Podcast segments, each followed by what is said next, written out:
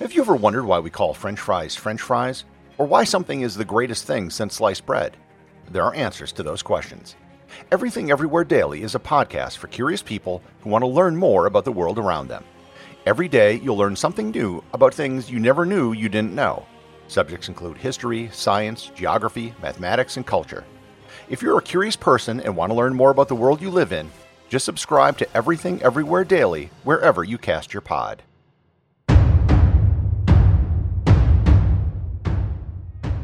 The royal palace in Pella, Macedon, the center of Philip II's expanding Macedonian empire, was one of the most impressive buildings of the ancient world. A massive complex, occupying 70,000 square meters, with opulent buildings, featuring Greek Ionic architecture, it was situated on an elevation just north of the city proper. Meaning that, as one made their way uphill, along the main road of the bustling capital city from the agora, or public gathering space, to the palace, the magnificent structure became all the more imposing as one neared its entrance. However, to Philip, as he approached the palace in the late spring of 346 BCE, with an entourage of his elite companions trailing behind, returning from yet another successful military campaign in Thrace, he paid the exquisite surroundings little attention,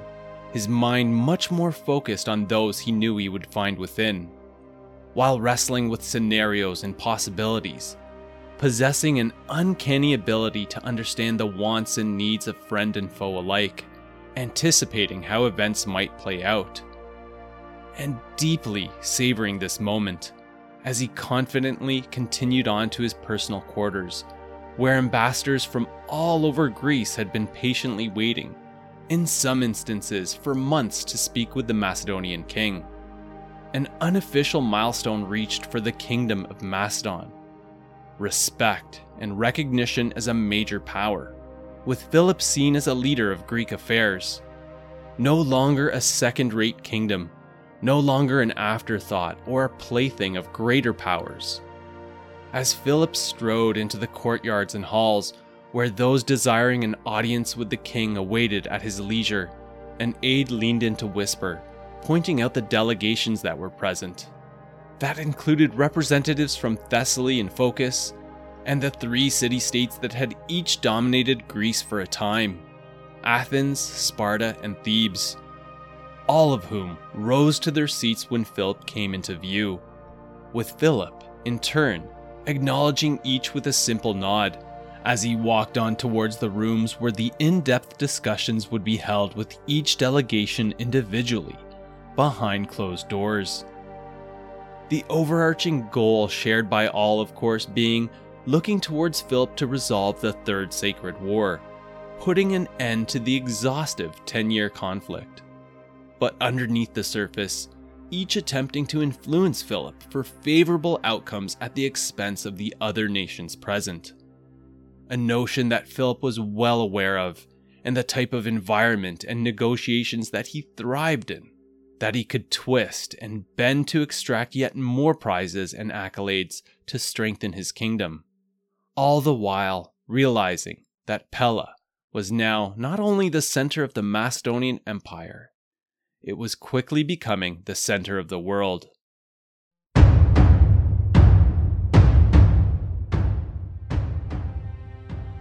Welcome to the Warlords of History podcast. I'm your host, Mark Pimenta. Episode 17 and the sixth part of the series exploring the lifetime and exploits of Philip II, King of Macedon. As a quick suggestion, if you haven't done so yet, you might want to begin with episodes 12 to 16 to gain a more complete understanding of the timeline and events in the lead up towards what we'll be covering here. That touch upon the history of the ancient kingdom of Macedon, locked in a tumultuous cycle, experiencing short bursts of momentum and growth, only to be wrangled in and brought to the edge of collapse at numerous points along the path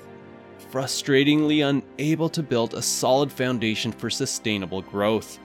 entrenched as a second rate kingdom with mediocre military power, weighed down by infighting, while desperately fending off foreign manipulations and more overt attempts at takeover. How Macedon was able to stay afloat and survive is rather miraculous in itself. However, this word, miraculous,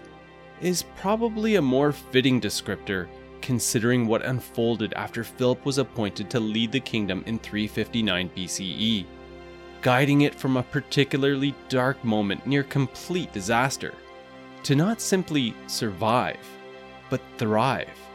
The first small steps in what would later become known as the rise of Macedon, which included a complete overhaul of the Macedonian military. Using this innovative and finely tuned force, along with Philip's notable flair for diplomatic genius, to repair and stabilize the internal discord hampering Macedon, invigorate its economy while also beginning to tame the surrounding nations, eventually clawing back every inch of Macedon's ancestral domains, then taking his kingdom into completely uncharted territory, turning to the expansion of its borders. In the process, yielding a wider and arguably more powerful class of adversaries,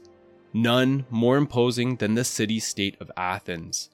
who were desperately juggling initiatives while trying to fill the power vacuum in Greece and keep the Second Athenian League together, in the effort to reassert their strength and relive the past glories of their 5th century BCE empire, when Athenian power was at its zenith, placing Macedon and Athens squarely in each other's way, and plunging them into a bitter war that would eventually cascade into a fight for supremacy in Greece a war that was well underway, as we covered in episode 16, with Philip leading his potent forces to conquer the city of Methone, the last Athenian presence close to Macedonia's domains that was then erased off the map. This conquest marking a major milestone in Philip's career, allowing him from there on in to focus almost exclusively on the expansion of his kingdom, Macedonian power and influence. First aiming eastwards at the expense of Amadocus II, the Odrysian ruler in central Thrace, followed by a campaign into northern Greece in 353 BCE, involving Macedon in the Third Sacred War and facing the vast Phocian army of hoplite mercenaries under its commander in chief, Onomarchos, who outfoxed Philip and dealt the Macedonians a humbling defeat forcing Philip to retreat all the way back to Macedon and rebuild the strength and confidence of his army, using divine inspiration as the catalyst to reinvigorate the troops as the avengers of the god Apollo, whose temple had been defiled by the Phocians. Returning to Thessaly the following year to eviscerate Onomarchos and the Phocian army at the Battle of Crocus Field, said to be one of the bloodiest battles of ancient Greece thereby gaining control of northern Greece in the process, but prevented from moving southwards, finding an Athenian led coalition blocking his path at Thermopylae, which is where we had last left things off in episode 16. Being late autumn 352 BCE, with Philip leading his army back to Macedon in triumph, following their dazzling victory at the Battle of Crocus Field and the 30 year old Macedonian king subsequently being named Tagus of Thessaly, meaning its supreme military leader. And although the Phocians had indeed been thoroughly mauled in the encounter, never again being as dangerous as they were under Onomarchos, the Third Sacred War would nonetheless continue to drag on, since Phocis had been saved from total devastation thanks to the Athenian led coalition of troops standing in Philip's way at Thermopylae with Philip wisely refusing to launch an attack, given the defensive advantages that the site offered his adversaries, and having learned well the harsh lesson and potential price to be paid in Macedonian blood when fighting under less than ideal conditions. But before leaving, making the most out of the moment to at least extract a public relations win out of the stalemate, reprimanding the defenders casting a rather harsh light on the Athenian commander and troops for standing in the way of the gods being avenged for the insults that were leveled their way. Contrasting this to when a Greek coalition of a similar size stood on the side of justice, using Thermopylae to stand in defiance to the Achaemenid Persian invasion of 480 BCE.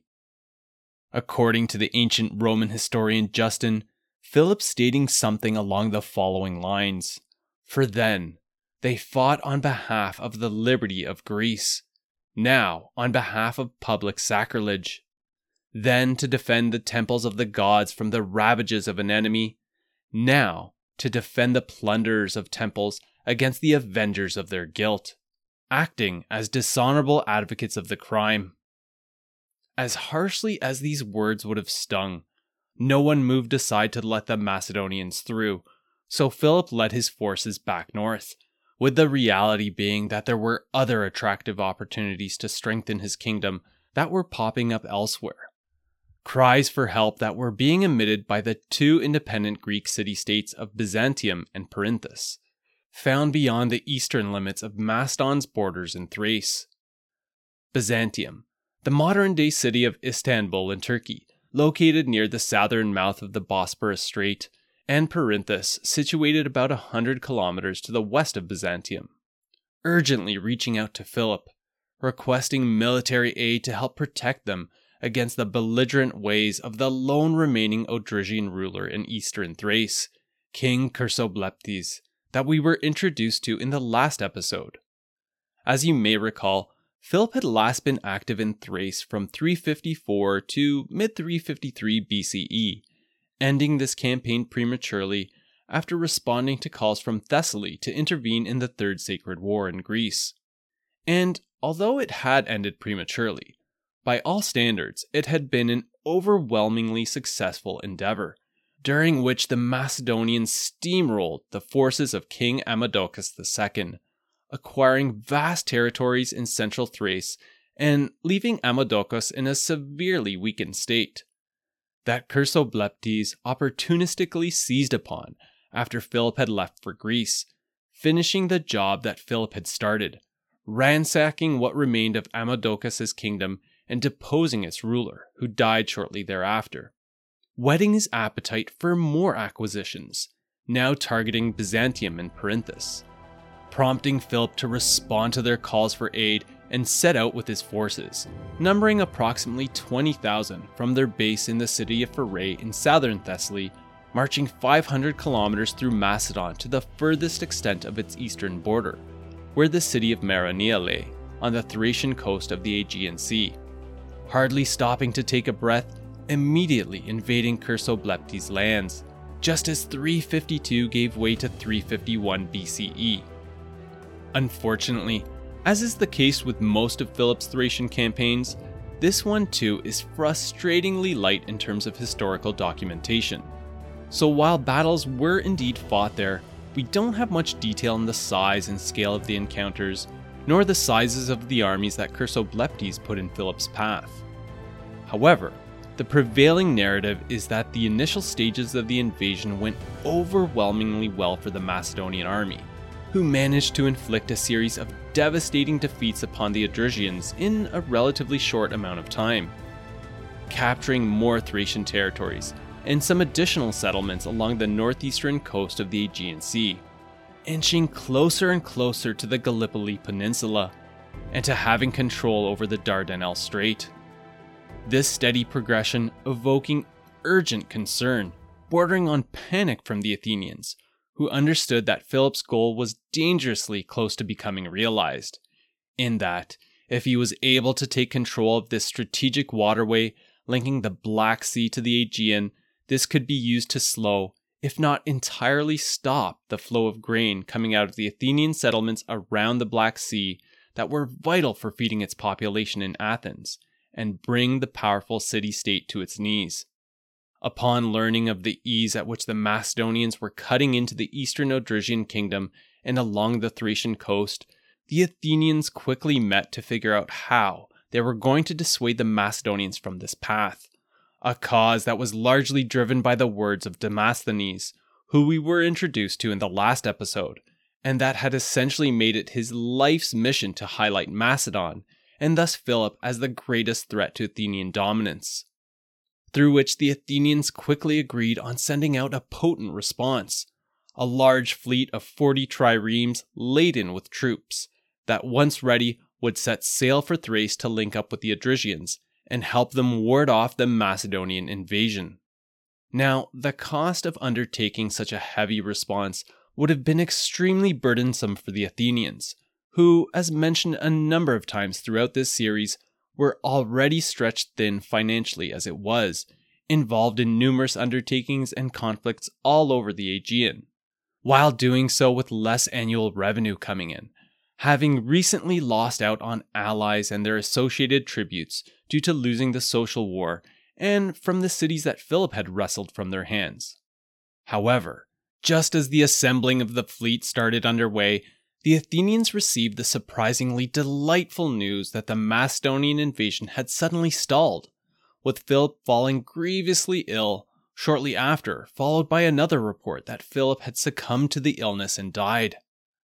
causing the joyous Athenians to breathe a huge sigh of relief and cancel the costly operation. And although Philip didn't end up dying, much to the disappointment of the Athenians, this rumor wasn't too far from the truth of things, because the Macedonian king did reportedly come down with some type of severe illness, which brought him precariously close to death's doorstep and handing Chersobleptes a reprieve, with the Macedonians forced to abandon their invasion.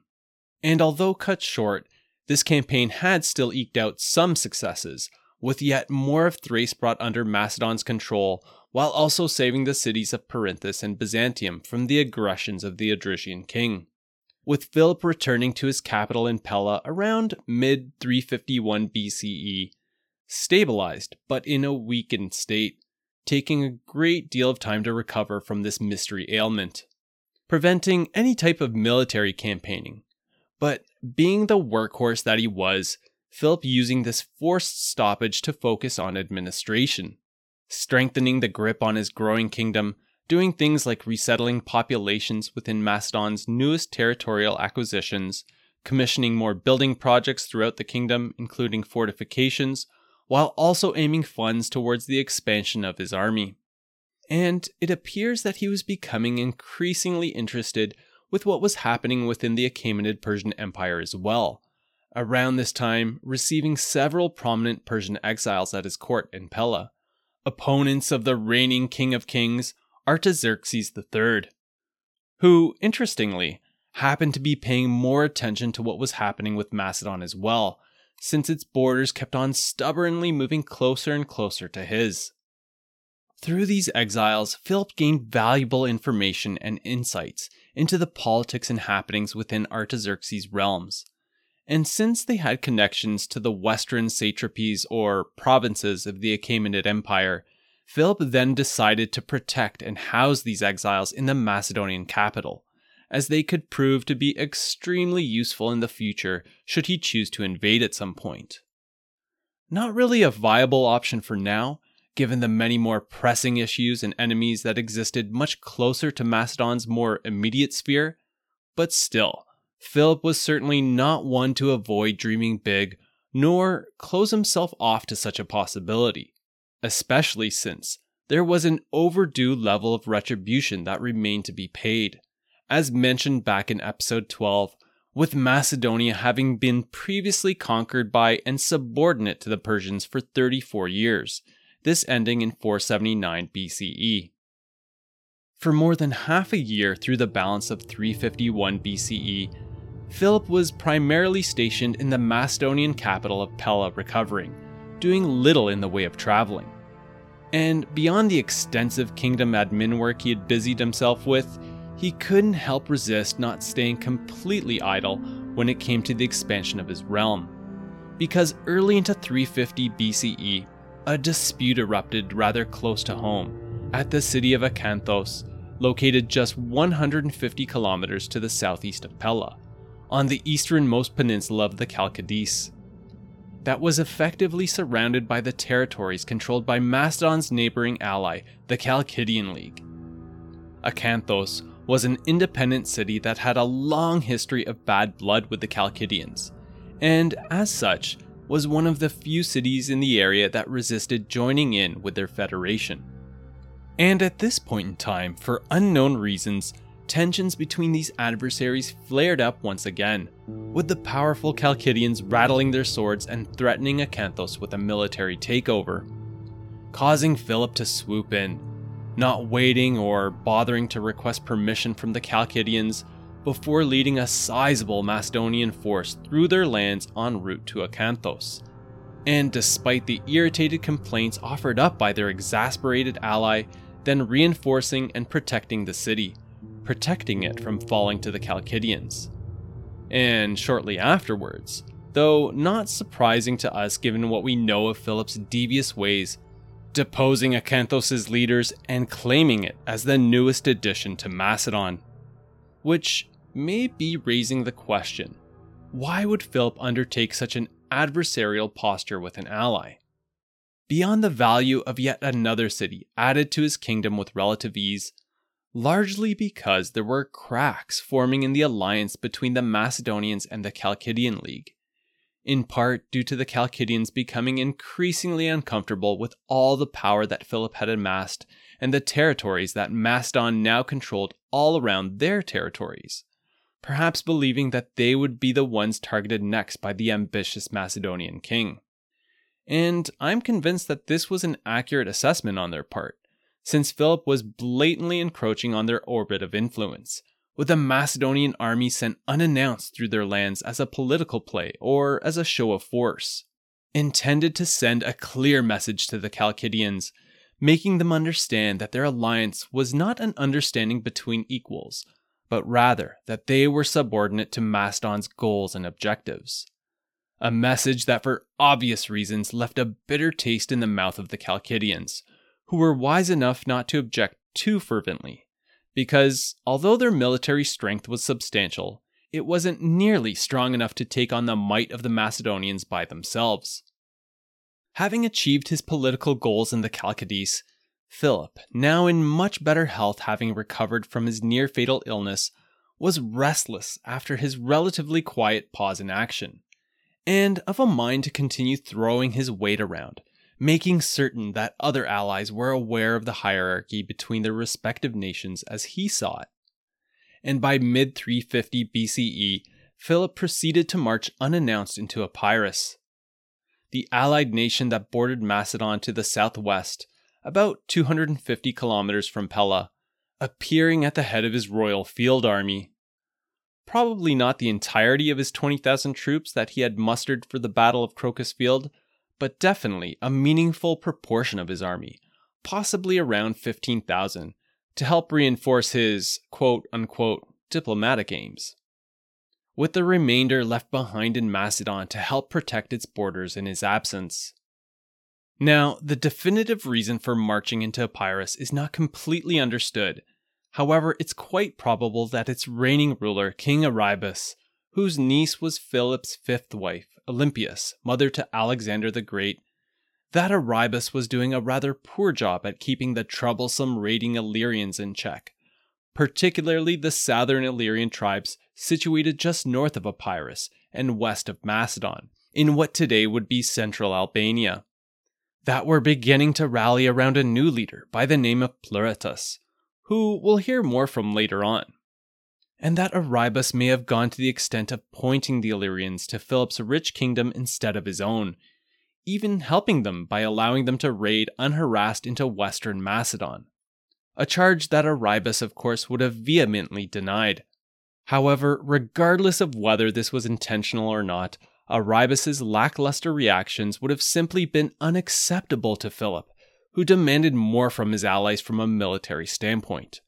Largely because the size of his expanding empire meant that Philip and his army couldn't be everywhere in the kingdom at once, and as such, he needed capable allies or buffer states in place that were also serving Macedon's needs, and thus shedding more light on the purpose of Philip's unannounced visit to Epirus educating Aribas on this point, making it clear that if he wasn't capable of doing so, he had someone at the ready to replace him that could. Olympias' brother, Alexander of Epirus, who was heavily involved in Philip's army and court, and that, despite being a native from Epirus's royal family, had been won over by Philip as a firm Macedonian loyalist. And by the time that Philip left Epirus, probably towards late 350 or early 349 BCE, it appears that Aribas had fully accepted his kingdom's subordinate status to Macedon. The biggest indicator of this being that Epirus started using Macedonian coinage as its national currency. With affairs settled for now in Epirus, Philip continued this authoritative tour, leading his army eastwards into Thessaly, the newly named Tagus spending some time in the inland regions of western Thessaly, settling regional affairs and asserting his hold on the territory, being that some pockets of discontent still remained with a foreigner being named as Tagus. However, as this continued into mid 349 BCE, the Thessalian tour was suddenly interrupted with a flood of urgent reports coming in. Philip learning that the heart of his kingdom was under direct threat facing an invasion from the Chalcidian League, and the Athenians, who together were aiming to strike at the Macedonian capital of Pella. In truth, it's unclear who exactly declared war first and initiated military action, but it's pretty clear that relations between Macedonia and the Chalcidians went downhill very quickly. And I tend to lean towards the idea that it was the Chalcidians, bolstered by the Athenians, that struck the first serious blow, looking to take advantage of the fact that Philip was away, with Macedon being more lightly defended and thus more vulnerable at this particular moment. But before we continue on with the conflict, let's take a few steps back to see how this Chalcidian League and Athenian alliance came to fruition. You see, the Athenians, who had been constantly poking around, trying to form alliances against Macedon, to their surprise, had found the Chalcidians to be much more open to their diplomatic overtures, despite their previous stonewalling. This change in attitude coinciding with Philip's brash actions at Acanthos, and possibly even earlier to that point, since the Chalcidians had been deeply unsettled with the sharp rise of Macedonian power and its aggressive behavior for some time. Accordingly, the Chalcidian League showed a willingness to negotiate with their former enemies, affirming an alliance with the Athenians, recognizing them as the only other nation capable of helping them defeat Philip. Now, I'm convinced that Philip had to have been aware that this was a possibility, maybe even a likelihood, understanding the growing concerns that the Chalcidian League held with preserving their sovereignty in the face of expanding Macedonian power that, aside from the open sea to their south, effectively surrounded them in every other direction. Because, as mentioned a little earlier, Philip made sure to leave his kingdom well defended. In addition to the typical garrisons protecting cities and key fortifications, keeping a significant portion of his field army behind in Macedon before setting off for Epirus and Thessaly. That said, let's jump into an exercise of some reasonable estimates and a bit of guesswork to get an idea of what Philip may have had in place to defend the kingdom. Now, based on the documented counts of Macedonian military strength at moments of key battles, and by the end of Philip's career when Alexander assumed his father's throne, at this time I would estimate that Macedon had a total troop strength of around 30,000 of which roughly two thirds or 20,000 made up the field army, with the remaining 10,000 situated throughout Macedonia as garrison units.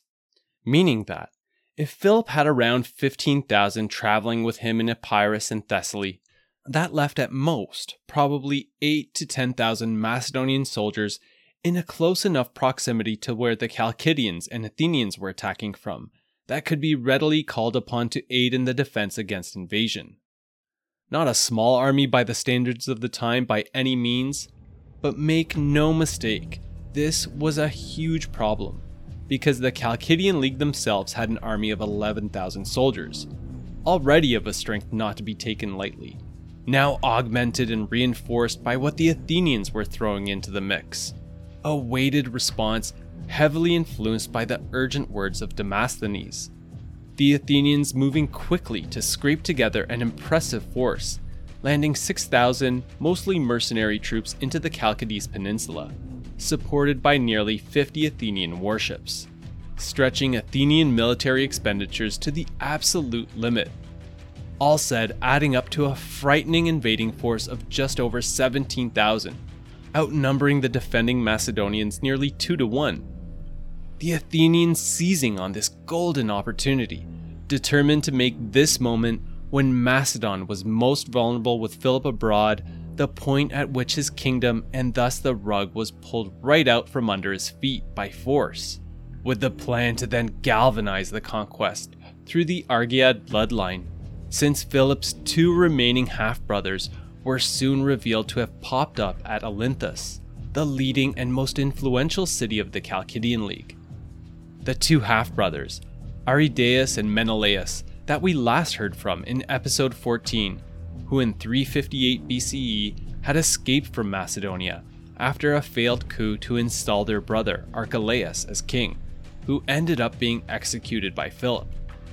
The Chalcidian and Athenian plan, of course, being to install one of these as the next Macedonian king, replacing Philip. Macedon was at risk of being overrun and the kingdom usurped before Philip and his army could arrive on the scene.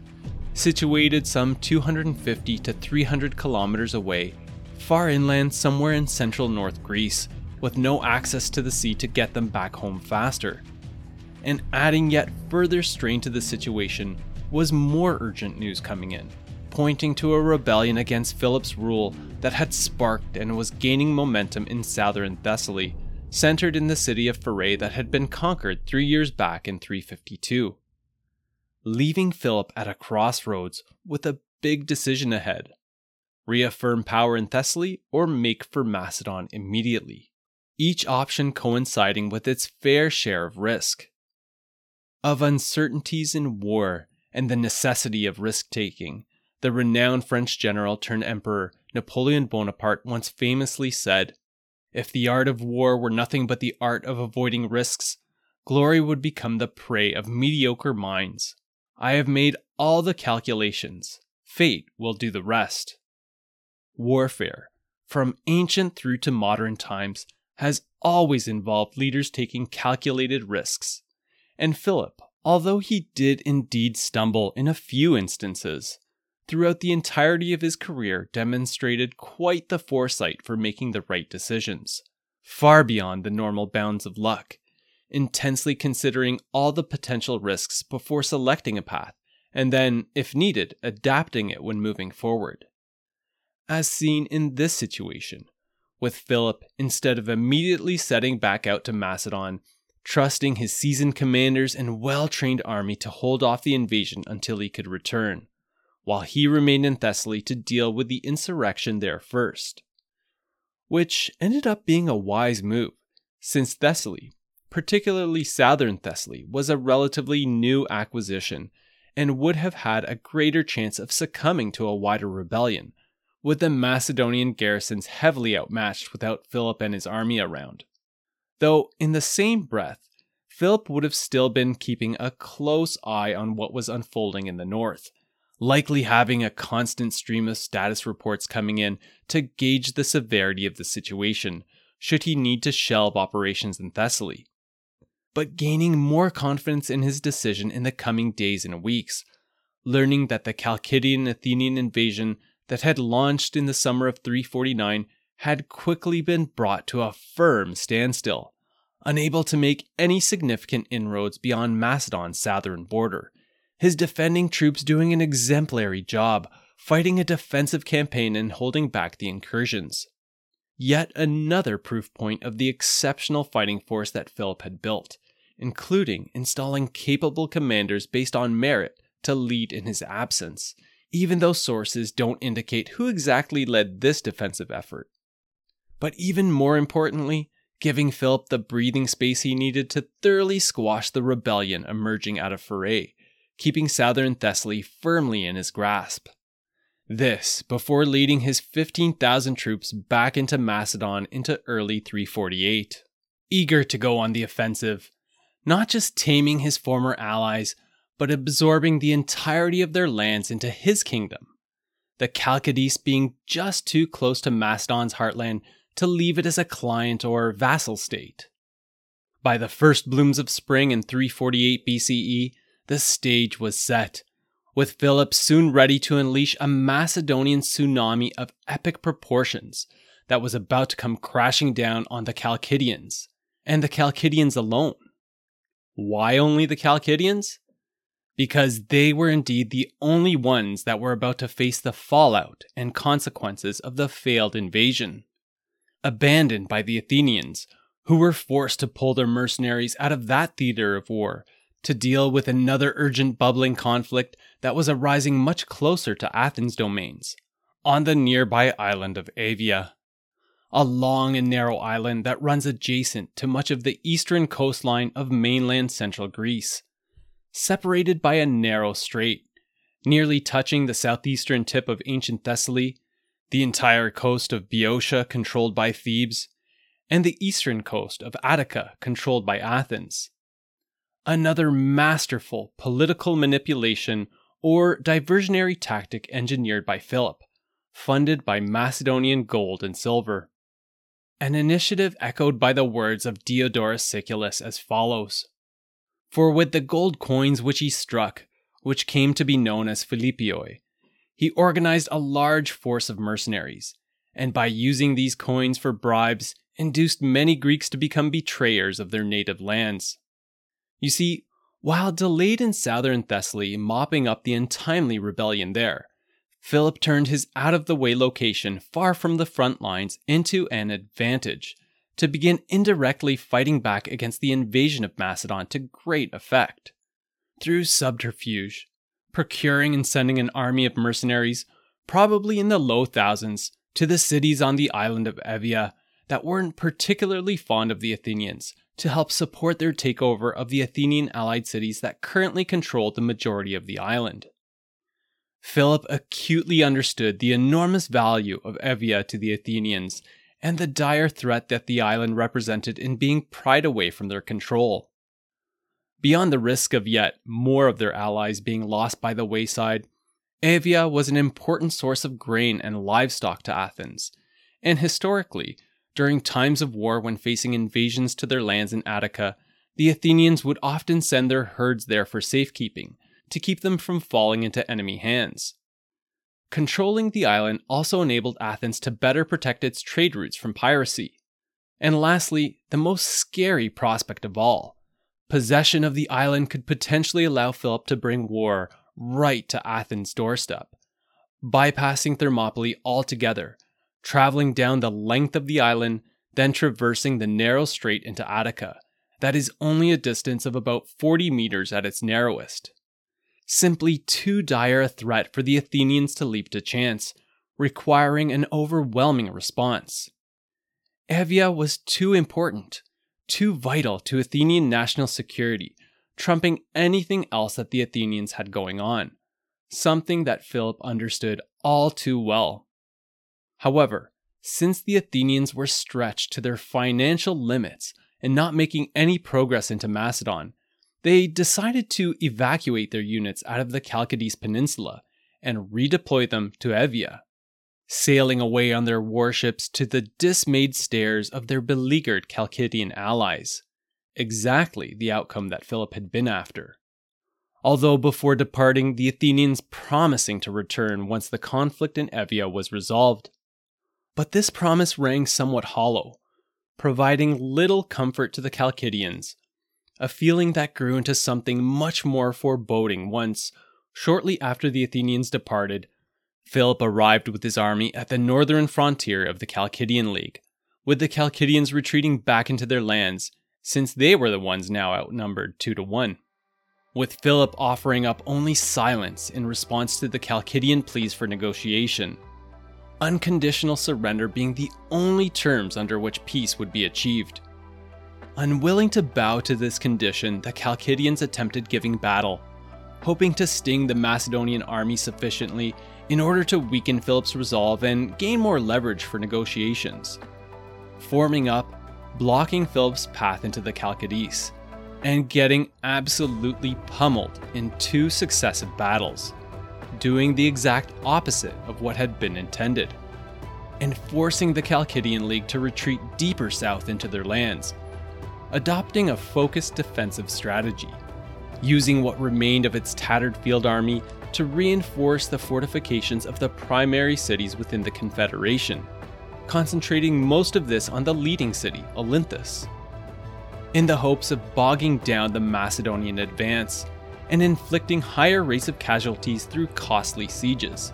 Again, in the attempt of securing better negotiation leverage, this time through a strategy more so related to attrition. However, this left Olynthus isolated. Actually, in a number of ways. Two unanticipated consequences of this strategy being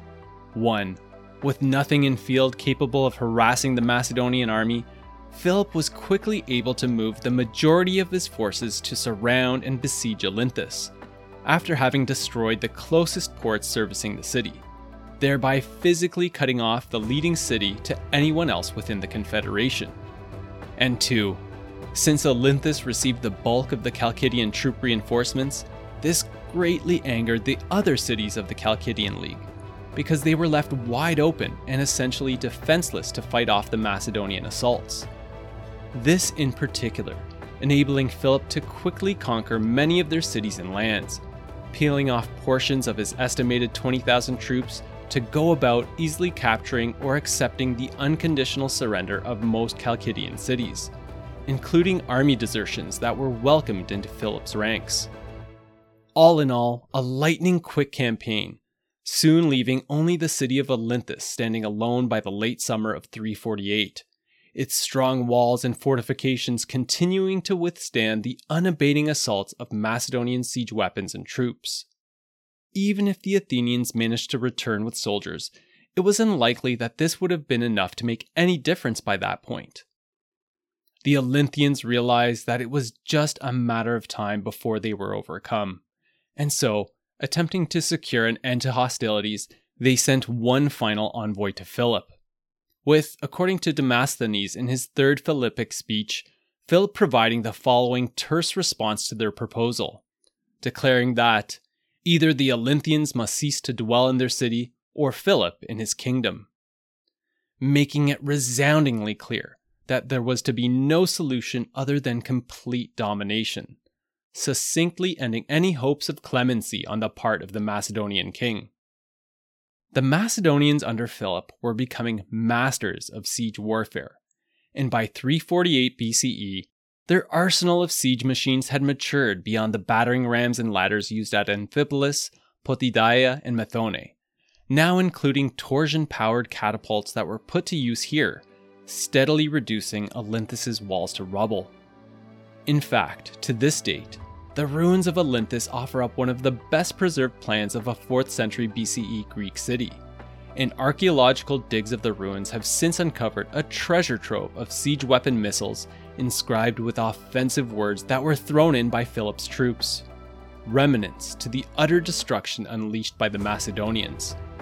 Upon bringing down Olynthus's walls, some accounts mentioning the possibility of treachery or bribes used to help bypass some of their defenses, the Macedonian troops then stormed the city, bitterly slogging it out with the Chalcidians on the streets of Olynthus, who were able to put up a stubborn defense, inflicting heavy losses on the Macedonians as well. Despite their brave defense, however, the end was unavoidable, with Olynthus falling to Philip's forces by the late summer of 348. With Philip, true to his chilling response to Olynthus's overtures, then ordering the city to be razed to the ground. And unlike previous instances, wherein the inhabitants of conquered cities were largely spared any undue malevolence, Philip intended to make an example of Olynthus and the dismal fate that awaited those with the audacity to invade his kingdom, with the remaining inhabitants sold into slavery, with the exception of his two half brothers that were promptly executed thereby eliminating the last of those that dared to suggest that they had a competing claim to the Macedonian throne. And adding insult to injury to the Olynthians, it appears that in the days that followed, shortly after the capture of the city, an Athenian fleet did indeed appear in view off the coast of the Chalcidice Peninsula, intending to help their allies. After having dealt with a Macedonian stoked flare up in Evia However, seeing that they were late and the cause completely lost, they soon turned about, sailing back off towards Athens to report on what they had seen. Which was essentially Philip and a Macedonian kingdom that was larger and stronger than ever, enriched by the addition of the entire Chalcidice Peninsula, its land, peoples, resources, including over 30 cities and towns, many of which formed vital parts of the lucrative trade routes along the northwestern coast of the Aegean Sea. Not to mention the Chalcidian League being dissolved, meaning no foes to Macedon's southern flank, which now reached all the way to the Aegean. And since this conquest had been completed by late summer, this victory made the ensuing celebrations held in the autumn of 348 all the sweeter. Macedon's version of an Olympic style competition and celebration, commemorating the king of the gods, Zeus, held in the southern Macedonian city of Dium at the base of Mount Olympus, attracting poets, actors, orators, and athletes from all over Macedon and Greece. An undoubtedly lavish affair, with Macedon and Philip at the center of everything. The Macedonian king was looking truly unbeatable at this time, and the Athenians, from first hand experience, knew this better than anyone. And were finally coming to the realization that they needed a new approach to deal with the Macedonian menace, having been bested time and time again. Of course, the war was taking its toll on Macedon as well, Athenian naval activity being particularly ruinous to much of its seagoing trade activities and continually harassing its Thracian coastal possessions. But it was undoubtedly clear to all that Philip was winning the war. The Athenians needed time to catch their breath, rebuild their strength and alliances, while wholly reevaluating their strategy to oppose Macedon's rise to dominance and reassert their own claim to this lofty perch, resulting in the Athenians sending communications to Philip over the winter of 348 to 347 BCE to begin discussing terms for peace, ending the war between their nations. When thinking about the Athenians arriving too late to aid their Chalcidian allies, I can't help but draw upon this as a symbolic representation of what Athenian power had become. Still meaningful, yes, but a shade of its former self,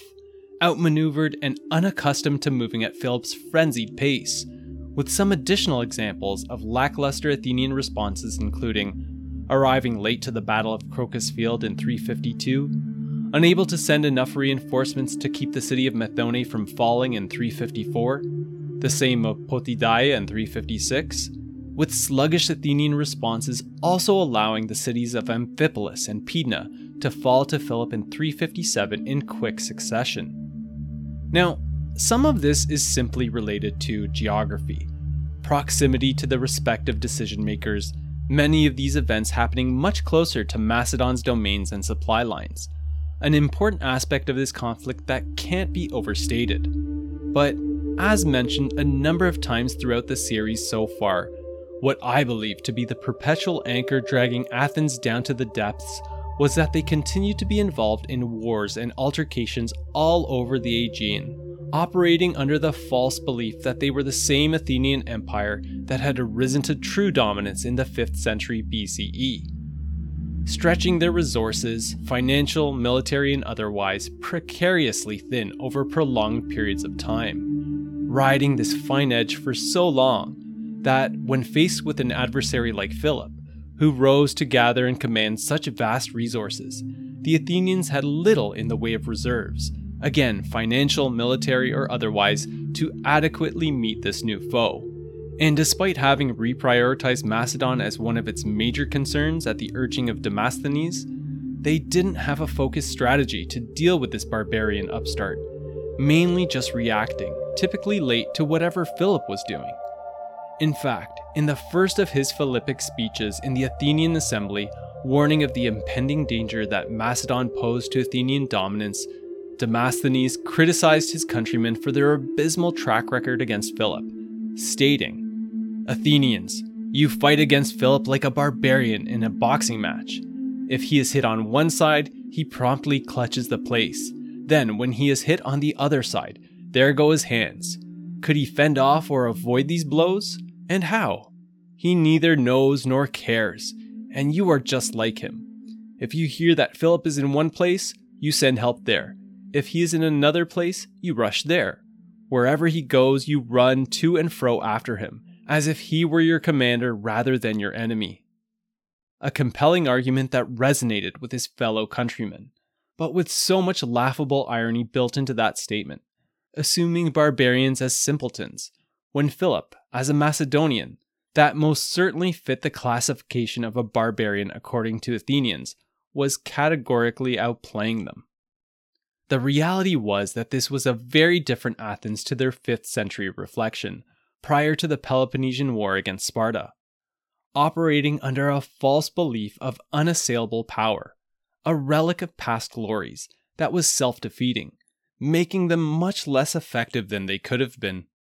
Granted, we have the distinct advantage of hindsight to help us see this more clearly. Although, by this point, this notion was starting to dawn on them as well, realizing that they needed a pause in hostilities, using this time to figure out a new strategy, better opportunities to take the fight to Macedon, the cornerstone of which would be assembling a coalition of unparalleled military strength to combat what the Macedonians under Philip had become. Also, being that the Athenians understood that they didn't have a field army sufficient to take on the Macedonians alone. Accordingly, peace talks between Macedon and Athens began, and while initiated in early 347, the terms were far from settled, with Philip, knowing that he had the upper hand, being the one to firmly lay down conditions with no wiggle room. The Athenians finding this quite foreign, unaccustomed to such negotiations, since they were typically the ones used to setting the terms. Now, this had to have been a large blow to Athenian pride, and so it makes sense that negotiations slowly trudged along for some time with no settlement in sight. Though not one to waste time, this was a period in which Philip didn't remain idle from his conquering ways, aiming back eastwards towards the realm of King Chersobleptes, looking to finish what a severe illness had preemptively ended four years prior in 351, which was the complete domination of the Odrysian kingdom in Thrace, and relegating Chersobleptes to the status of a vassal ruler, subject to the kingdom of Macedon. Although, an important note to include here is that this eventual subjugation didn't apply to much of northern Thrace, modern southern Bulgaria, that was ruled by various independent tribal nations. This, Philip would address at a later date. What ended up happening here was another short campaign into Thrace, lasting a little over a year that, again, sadly, we don't know much about. But reportedly one wherein Philip and his Macedonian troops swept into Chersobleptes' kingdom, readily overwhelming any resistance encountered and achieving what Philip had been aiming to do leaving what remained of the Odrysian territories not outright annexed by Philip under Chersobleptes, but only with the Odrysian king swearing obedience to the Macedonian king, and handing over his son as a hostage to ensure compliance, raised as a page within Philip's court in Pella. This was a campaign also notable for the Macedonian forces capturing yet more Greek settlements along the Thracian coast of the Aegean Sea, not harming, but casting out any Athenian garrisons that they came across, re-establishing Macedon's eastern border as far as the Hebrus River, today called the Maritsa River, which, today in its lower course, forms much of the border between Greece and Turkey, the Macedonians pushing ever closer to the Dardanelles Strait. Greatly unnerving the Athenians, who were desperate to stop the bleed, and more motivated than ever to get the peace deal done before any more of their holdings were lost, prompting the Athenians to send a group of ambassadors to Pella. That included Demosthenes, to help move things along more quickly and finalize the peace agreement with Philip. The Athenian delegation arriving in Pella in the early spring of 346 BCE, ready to do so, but required to wait for Philip to return from his campaigning in Thrace. And surprised to find ambassadors from all over Greece, Thessalians, Thebans, Phocians, and Spartan envoys, also waiting for Philip to return, seeking an audience with the powerful Macedonian king in order to win his favor, knowing that his support could tip the scale for whatever political goals they were seeking to achieve. Taking us to the scene that we covered at the top end of this episode. and a configuration that Philip would have been extremely satisfied to find upon returning from his campaign in Thrace. Because this essentially marked a major milestone, more intangible, but undeniably important in a culture obsessed with honor. Recognition and respect from all Greek nations, including the former hegemons, now regarding Macedon as a major power, no longer a secondary player situated on the fringes of their world. In the days that followed, Philip met with each of these parties, negotiating behind closed doors, which was very different from how such discussions were conducted in most Greek states, notably Athens, that held these types of meetings out in the open. All of this culminating to create an aura of suspicion and uncertainty among the various delegations from each nation. So, just to clarify things here for a moment, there were two main items at play during these discussions. One, Macedon and Athens working towards a bilateral peace agreement, and two, all the aforementioned parties imploring Philip to help broker an end to the exhaustive Third Sacred War, while attempting to influence Philip to do so in a fashion that furthered their own interests at the expense of everyone else. You see, the Third Sacred War that we spoke about extensively in the last two episodes was still ponderously grinding along now in its 10th year. And since the Macedonian victory at the Battle of Crocus Field in 352 BCE, with Thessaly no longer under threat and largely unified under Philip's authority, he hadn't involved his kingdom in the conflict any further.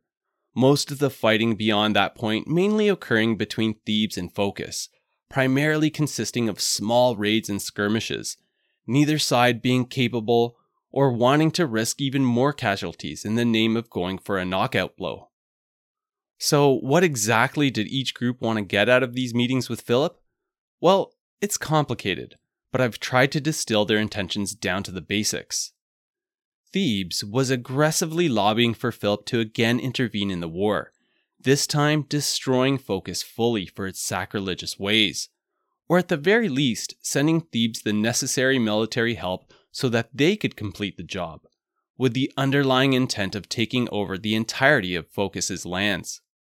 which Sparta and Athens had a vested interest in preventing, so as to not reinvigorate Thebes which could potentially allow them to rise to hegemonic prominence again. The Thessalians had a delegation there for optics' sake, but since Philip was the Tagus, these ambassadors were more akin to advisors, with Philip being the ultimate decision maker. And finally, there were the Phocian ambassadors, that also wanted an end to the war, but without the severely harsh penalties that would have been exacted by Thebes if they were to get their way which would have essentially resulted in Phocis's annihilation. On the surface, the Phocians were exhibiting steadfast commitment to continuing the war effort, holding two visibly strong hands. The first, retaining a large army that was still in field, numbering approximately 8 to 10,000 mercenaries, now led by Phalaikos, the son of the previous Phocian commander Onomarchos, whom Philip had defeated and killed at the Battle of Crocus Field. And second, using a large portion of their forces to control the pass at Thermopylae, meaning that by holding this passage, the Phocians alone controlled who could travel into northern Greece and who could travel into central Greece by land, a position which was of considerable strategic importance. However, unbeknownst to all the other parties, Underneath this confident veneer was a nation hanging on for dear life, being that the Phocians by this point had scraped the treasury of the Temple of Apollo bare of all its gold and silver, meaning that time was running out for them, as was coin to pay for their mercenary troops. And so they were trying to bluff their way through to a more palatable end than what the Thebans were offering before they were rendered defenseless. As you can probably tell by this point, with so many competing interests among all these different parties, this was going to take much more in terms of meetings and negotiations to arrive at a solution that everyone could live with. Accordingly, despite Philip briefly engaging with each delegation shortly after arriving from his campaign in Thrace, this left more questions rather than conclusions hanging about, which, of course, was a purposeful tactic enacted by the slippery Macedonian king, endeavoring to keep everyone off balance and preoccupied with each other's goals.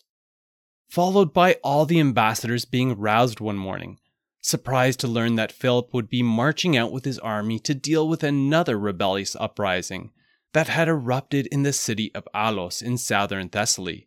located about 20 kilometers south of Pherae, requiring all the ambassadors be ready to travel in the column as well, so that further discussions could be held as they covered the 200 kilometer distance from Pella to Pherae, where the Macedonians would set up their headquarters. Throughout this time, even when landing in Pherae by late June 346, the various delegations finding it exceedingly difficult to pin Philip down, amidst his busy schedule overseeing the siege of Alos. Although one notable exception was that he had prioritized the meetings with the Athenians in order to get a final draft of their bilateral peace agreement developed, but in doing so, suddenly taking a hard line on the conditions he had been proposing, unwilling to consider any more concessions being raised by the Athenian delegates, eventually dismissing them to return to Athens and present the document for ratification in the assembly. Two of the conditions that the Athenians found particularly difficult to swallow, including that Philip would accept nothing less than each side keeping all the territories and cities that they currently held, including those taken from the Athenians and its allies, even inserting a point that the Athenians would forever renounce their claims to the gold rich city of Amphipolis that Macedon had captured back in 357. And another humiliation in limiting who the Athenians were allowed to make agreements with, specifically, that they would not be permitted to make any further alliances with Chersobleptes in Thrace or any entities whatsoever in Thessaly, with no such constraints applied to the kingdom of Macedon all of this amounting to a deal that was deeply unsettling to the Athenian ambassadors, since it was they who were typically the ones used to dictating the terms of any such agreements. Begrudgingly, Demosthenes and the rest of his counterparts departed from Pherae, probably quite doubtful that the assembly would ratify this deal. However, what they didn't have awareness of was that Philip had an ace up his sleeve that would put a great deal of pressure on the Athenians to accept the agreement as is. And while, as expected, the peace deal was soundly rejected when initially presented in Athens in early July 346, some days later, disturbing news emerged from the north, sparking a reversal of their position. Learning not only that the Macedonian troops were now in possession of Thermopylae, but also that Philip and his army were loose in central Greece in Phocis. And what made this knowledge even more horrifying was that now there was nothing from preventing him from leading his troops directly to the city of Athens, which is what spurred the Athenian assembly to accept the peace agreement as is, an agreement that would later become known as the Peace of Philocrates, named for the politician that had initially suggested approaching Macedon for peace. So, how did Philip gain possession of Thermopylae so readily? When it had been in the hands of a sizable Phocian force in a prime defensive position, capable of inflicting massive casualties on any assailants? This rather impressive achievement was not the product of military force, but of quick movement, clever negotiations, and a backroom handshake between Philip and the Phocian commander Phalaikos with the Phocians allowing Philip to take possession of the strategic pass and enter into their lands, surrendering, and thereby ending the war that had clearly become unwinnable for them, in return for a much reduced penalty imposed on their people and Phalaikos, who was allowed to depart unharmed and most likely lavishly bribed, setting him up comfortably to live out the rest of his life elsewhere. You see, under the veil of the Macedonian siege of Alos, which continued and was later completed under his trusted general Parmenion, Philip quietly peeled off probably around half of the 20,000 troops he had with him and quickly marched them off to Thermopylae, 80 kilometers south of Alos, before anyone was the wiser. where the strategic passage was then handed over to him by Phalaikos, with Philip leaving a garrison in place before advancing another 40 kilometers southeast, stopping at the city of Elatia, Phocis's principal city. All of this happening while the Athenian ambassadors were returning to their city to debate the bilateral peace agreement, and while all the other Greek delegations had been left in the dark, awaiting more meetings in Pherae to decide how the Third Sacred War would be ended. Using a skillful combination of diplomatic brilliance and his army's impressive mobility, in one foul swoop, through this decisive march, Philip secured both a hugely advantageous peace deal with Athens and some serious accolades throughout Greece for ending the Third Sacred War. Another example of Philip being the avenger of the gods, doing what no other nation in Greece was able to do. Philip subsequently took control of Phocis and called for the Amphictyonic League to meet in order to decide its fate.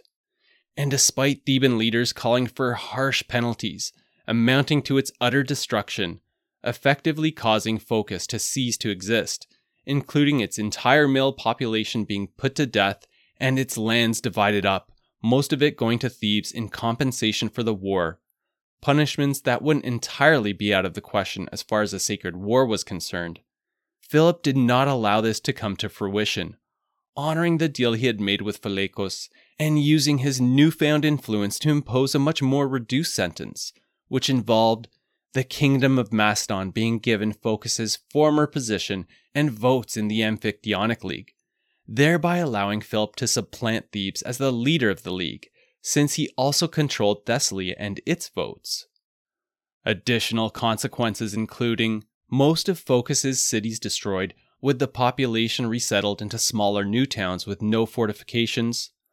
all of their weapons destroyed and horses taken, prohibited from acquiring replacements, and every year from there on in, Phocis would be required to pay back a portion of what they had taken from the Temple of Apollo in Delphi until the entire amount was repaid. All of this being overseen by Macedon and Thebes, who both established garrisons in Phocis, ensuring that the defeated fulfilled the sentence. Of course, not everyone was satisfied with how the end of the Third Sacred War had played out, and there were many disgruntled politicians, from Sparta and Athens for obvious reasons since Phocis had been their ally, and some from Thebes that wanted to extract more from Phocis than they had been allowed. However, it seems that they were greatly outnumbered by the vast majority of the common populace and leaders from other Greek nations that were overjoyed to see an end to the exhaustive conflict and the honor of the gods restored. With Philip, in turn, honored, respected, and even venerated for having completed this monumental task, achieving what no one else had been able to do. A notion that wasn't entirely true, but became true. Let me explain. About a year prior to the end of the Third Sacred War, Thebes reportedly had an opportunity to end the war, but needed more military muscle to do so, requesting that Philip send troops to fill this need. And while Philip did send a force large enough to honor his alliance with Thebes, he made sure it wasn't big enough to break the deadlock, desiring to save the glory and accolades for ending the war all to himself.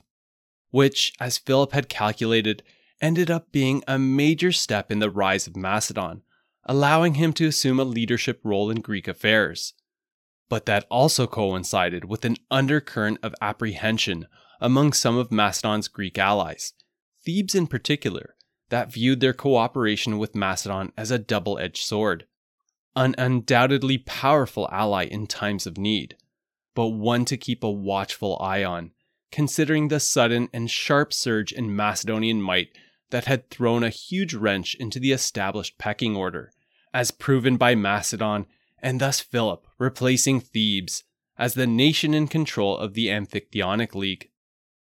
As powerful as Philip and the kingdom of Macedon had become, also now in possession of Thermopylae, with the ability to move in and out of central Greece at will, it may be difficult to understand why he didn't use this opportunity to press on southwards, with the city of Athens in his line of sight and not much standing in the way of getting there. And following that line of thinking, why even bother with a peace agreement in the first place? Some historians have argued that fighting Athens for supremacy in Greece was never his goal, desiring an alliance of equals with Athens all along, the undisputed naval power of the Aegean as a willing partner in crime for the bigger exploits that lay ahead the invasion of the Achaemenid Persian Empire. And while one could make a good argument to support this position, I'm not totally convinced by this, because while Philip would have been aware of the immense value of their naval power as a complement to his exquisite land forces, as evidenced by his earlier actions, Philip was continually on the lookout for opportunities to make it clear that any supposed allies were actually subordinates, whose goals and objectives came second to those of his kingdom. And as future actions would later show, despite the peace agreement, Philip was continually and covertly working in the shadows to destabilize and weaken Athens through tactics like piracy and triggering rebellions amongst its allies. What I think is far more likely, given this and what we know of this Macedonian monarch, is that Philip did indeed want to make all of Greece bow to Macedonian might, but in a manner that wouldn't necessarily ignite a huge adverse and collective response from the various Greek states. Adding to that point, Philip had just won tremendous acclaim throughout Greece for ending the Third Sacred War, widely regarded as a leader or a champion in Greek affairs, and therefore would have been hesitant to take any actions that would tarnish this image and risk looking like some type of warmongering belligerent. However, all these thoughts and theories may just be background noise to a more pragmatic issue that was drawing Philip's attention back northwards more specifically, the western and northwestern limits of Macedon's territories, where, as alluded to a little earlier in the episode, an upstart Illyrian king by the name of Pleuratus, after having accumulated some influence and troops reminiscent of the Illyrian tribal kings before him, began more aggressively and repeatedly raiding into Macedon's domains, posing enough of a threat that Philip felt compelled to deal with it directly. As such, it worked to Philip's advantage to let the dust settle in central Greece for now, after the recent turbulence, freeing him and the bulk of his army to address the troublesome Illyrians, rather than stirring up further conflict in Greece and being faced with the potential strain of fighting wars in two different fronts at once. Plus, he could always venture back into central Greece later if required, or once a better opportunity presented itself since Thermopylae was firmly in his hands, a position that everyone was undoubtedly cognizant of. And that was particularly troubling to the Athenians, who, despite having recently signed the Peace of Philocrates with Macedon, remained quietly but aggressively on the search for allies to build a coalition capable of bringing Philip down, including making generous overtures reaching out to one of its biggest traditional rivals in central Greece. Thebes. Though, at least for now, finding no takers, no one willing to throw in their allegiance with Athens, being that Macedon was in a prime position of strength, looking unbeatable at the moment. However, considering Philip's track record of unabating aggression with a growing number of enemies, those feeling increasingly threatened or those that he had maligned on his way to the top, the Athenians were hawkish in their observations, hopeful that it was just a matter of time before Philip made a serious misstep or mistake to offer a glimmer of vulnerability. Accordingly, the Athenians used this pause in hostilities to bide their time and refocus, finally concentrating their efforts on the task of bringing Macedon to heel, waiting for such a moment to occur so that they could pounce and convince others to join in on a crusade against Macedon relegating these barbarians back to where they belong on the fringes of the Greek world. A gathering storm that Philip saw approaching far off on the horizon, and that he was in fact steering his kingdom towards, knowing that victory in this inevitable clash would accelerate his mastery over Greece, placing Macedon at the pinnacle of its power. But interestingly, not at the end of his ambitions viewing this as a stepping stone to more lofty goals. making into a reality what no other Greek leader or nation could do other than dream about.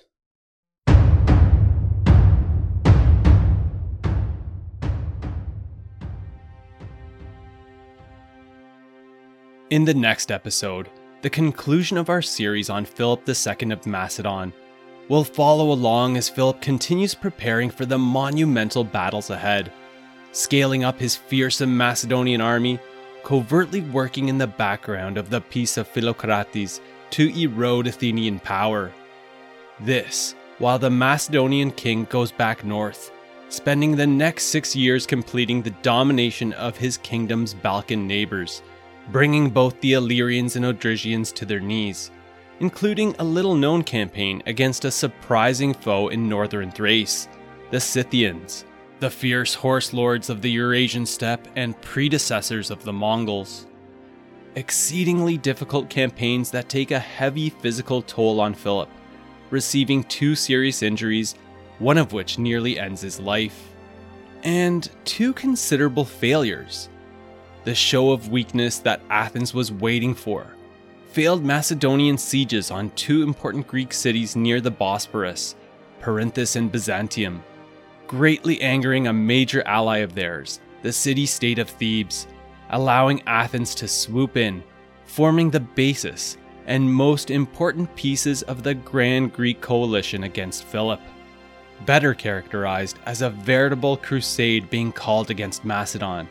the Fourth Sacred War, and the climactic Battle of Chaeronea in 338 BCE, Philip's crowning achievement. Ultimately, allowing the Kingdom of Macedon to assert unequivocal dominance in Greece and take their initial steps to bring down the Achaemenid Persian Empire. Shortly afterwards, followed by his assassination, and where we'll then spend some time unpacking Philip's magnificent legacy. This and more to come in the next episode of the Warlords of History podcast.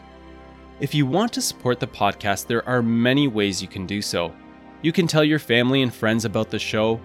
It would be greatly appreciated if you could rate, review, and subscribe on whichever platform you happen to access the show on. You can follow the podcast on Twitter, Instagram, or Facebook. And lastly, you can head on over to the show's website, warlordsofhistory.com where I'll include some additional info like images and maps pertaining to this episode that you can take a look at, and where you can also reach out to me with any thoughts, questions, or suggestions on future warlords that you think I should do an episode on. Thanks for listening, and I hope you enjoyed the episode. Theme music from Audionautix.com.